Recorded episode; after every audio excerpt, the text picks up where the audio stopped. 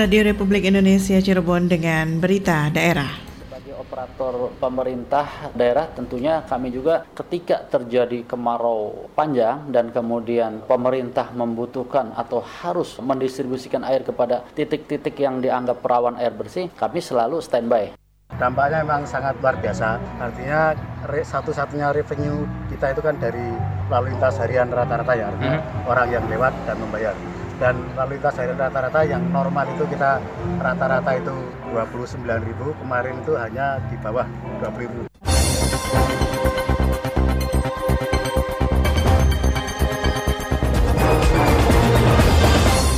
Sari Berita menghadapi adaptasi kebiasaan baru dan musim kemarau, ketersediaan air bersih di Kabupaten Cirebon dalam kondisi cukup.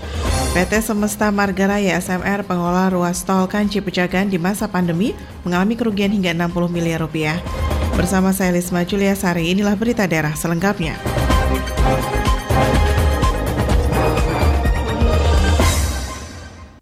Menghadapi adaptasi kebiasaan baru dan musim kemarau, ketersediaan air bersih di Kabupaten Cirebon dalam kondisi mencukupi. Selengkapnya dilaporkan Yulianti. Pada masa pandemi COVID-19, sejak awal Maret hingga sekarang menuju adaptasi kebiasaan baru AKB, pelayanan air bersih kepada pelanggan terkendala, adanya aturan sosial dan physical distancing, serta pemberlakuan sistem shift untuk pegawai. Kebijakan untuk bekerja di rumah dan bergantian shift menyebabkan pelanggan yang yang umumnya para pegawai berada di rumah sehingga kebutuhan air di masyarakat sangat banyak. Namun secara umum pendistribusian air bersih di Kabupaten Cirebon baik dan lancar.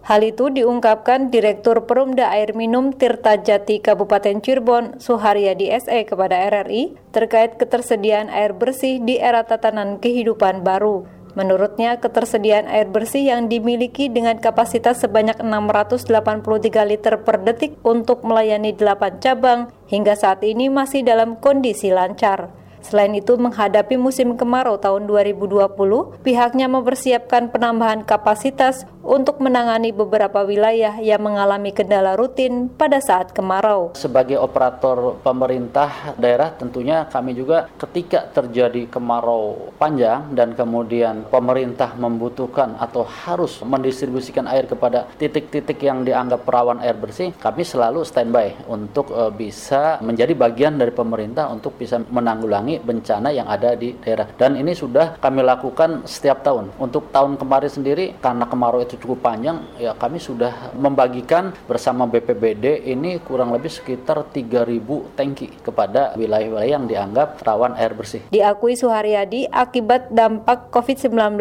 terhadap ekonomi masyarakat yang luar biasa sehingga pihaknya memberikan kebijakan bagi para pelanggan berupa kelonggaran waktu pembayaran di mana dalam aturan ketika pelanggan menunggak tiga bulan harus dicabut akan tetapi ada keleluasaan tidak akan dicabut. Suharyadi menambahkan, selama masa pandemi COVID-19, pihaknya telah membantu sebanyak 100 lebih air tangki ketika Pemkap Cirebon melakukan kegiatan sosial seperti pembagian sembako dan bantuan lainnya. Sebagai salah satu tim gugus tugas percepatan penanganan COVID-19, pihaknya juga membantu sarana kebutuhan masyarakat dalam mengantisipasi penyebaran virus corona, meliputi pembagian 600 masker dan hand sanitizer, serta 100 lebih sarana cuci tangan di pasar tradisional. Pihaknya tetap menghimbau agar masyarakat bisa hemat menggunakan air bersih dengan menyesuaikan kebutuhan.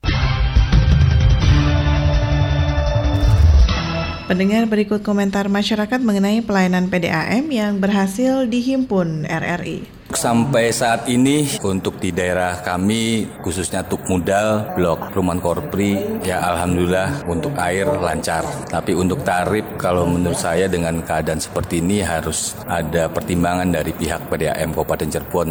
Ya karena dengan keadaan seperti ini kan kita pendapatan juga berkurang. Memang air sangat utama gitu. Tapi alangkah baiknya dikaji ulang untuk kenaikan tarif PDAM Menurut saya memang pelayanan PDAM saat ini masih belum maksimal ya. Kadang-kadang itu terjadi kekurangan air, atau airnya tidak mengalir, atau airnya kotor, bahkan keruh gitu. Memang sangat banyak yang harus ditingkatkan oleh PDAM, terutama peremajaan atau revitalisasi pipa-pipa salurannya. Mungkin PDAM harus membuat inovasi bagaimana caranya memperoleh sumber air lain sehingga tidak mengandalkan dari mata air daerah lain. Menurut saya selama ini pelayanan PDAM sudah cukup baik. Namun akhir-akhir ini debit air sangat kecil terutama di wilayah Permata Harjamukti. Mohon untuk ditingkatkan lagi. Dan jika ada kerusakan harap segera diperbaiki karena selama ini kalau ada kerusakan perbaikan cukup memakan waktu yang lama bisa sampai 4 hari sampai dengan satu minggu. Untuk membahas lebih lanjut mengenai ketersediaan air bersih di era tataran kehidupan baru, kita ikuti wawancara reporter Alex Sunardi dengan pengamat sosial Cirebon Ahmad Yusron.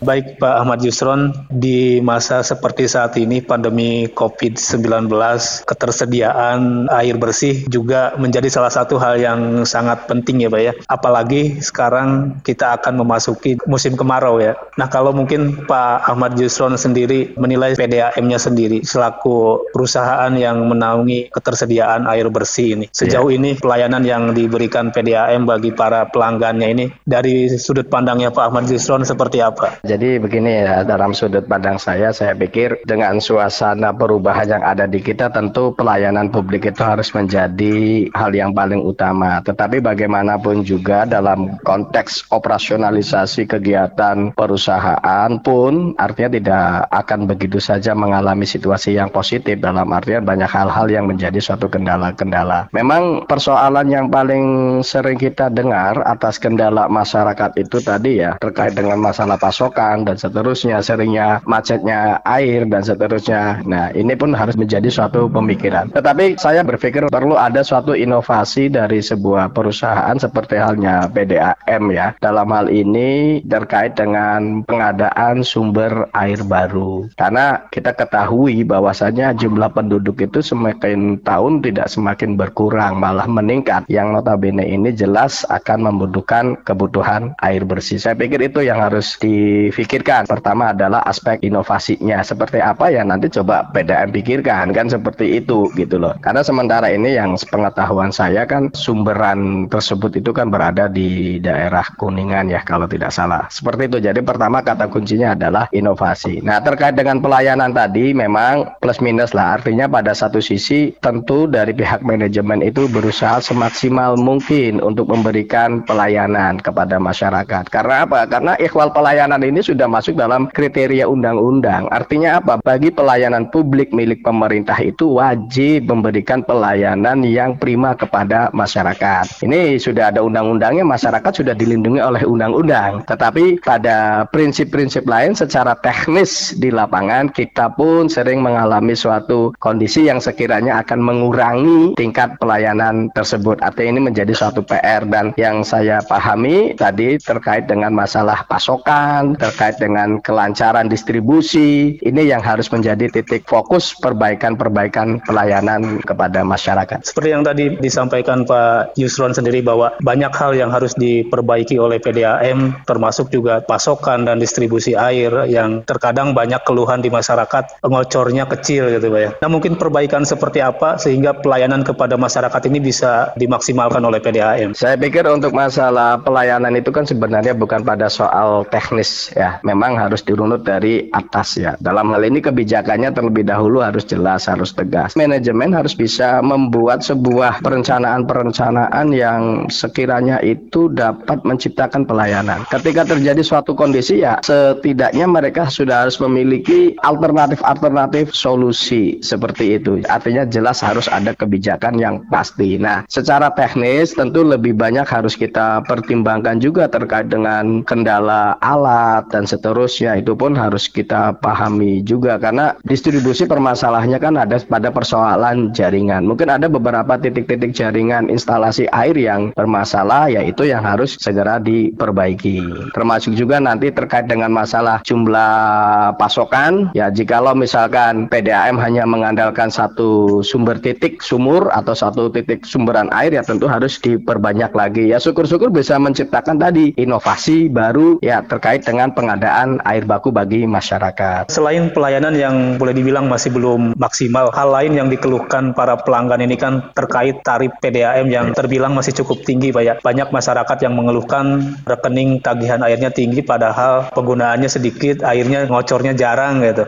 Melihat hal seperti ini seperti apa Pak? Iya, jadi begini, ya sekiranya dengan hal kayak gini kan dalam proses pelaksanaan pelayanan publik, hemat saya penting juga adanya namanya keterbukaan informasi publik kepada masyarakat. Dalam hal ini, ya masyarakat bisa saja mengadukan komplain atau pengaduan terkait hal seperti itu. Terus yang kedua, saya sendiri kurang begitu memahami ya, apakah di dalam pelayanan air bersih ini ada yang namanya klaster. Dalam artian begini, tentu kebutuhan air bersih kan tidak memandang kelas sosial masyarakat, tetapi kita pun harus mengetahui daya kemampuan setiap masyarakat itu pasti akan berbeda. Artinya belajar dari pengalaman yang ada di PLN ketika membuat klaster-klaster ya saya pikir itu penting juga terkait dengan masalah klaster terkait dengan masalah harga per kubiknya berapa. Saya pikir itu penting untuk dilaksanakan apalagi terkait dengan soal pandemi seperti ini. Artinya bagaimanapun juga air itu adalah sarana vital masyarakat untuk kehidupan kan gitu. Kalau tadi Bapak singgung bahwa PDAM harusnya belajar dengan PLN terkait ada klaster-klaster untuk tarif harga air sendiri. Apakah ya. dalam kondisi saat ini juga kita tahu untuk tagihan listrik untuk klaster tertentu ini kan pemerintah menggratiskan bagi masyarakat. Apakah hal ini juga perlu dilakukan untuk PDAM? Saya pikir sangat perlu, Mas. Karena logikanya begini. Air itu kan adalah kebutuhan setiap masyarakat, setiap orang. Nah, sedangkan dalam konteks setiap orang ini dia akan memiliki daya beli yang berbeda. Artinya konteksnya sebenarnya kalau saya pahami di PLN itu kan adalah subsidi orang mampu yang mensubsidi orang tidak mampu. Ya, sama halnya dengan di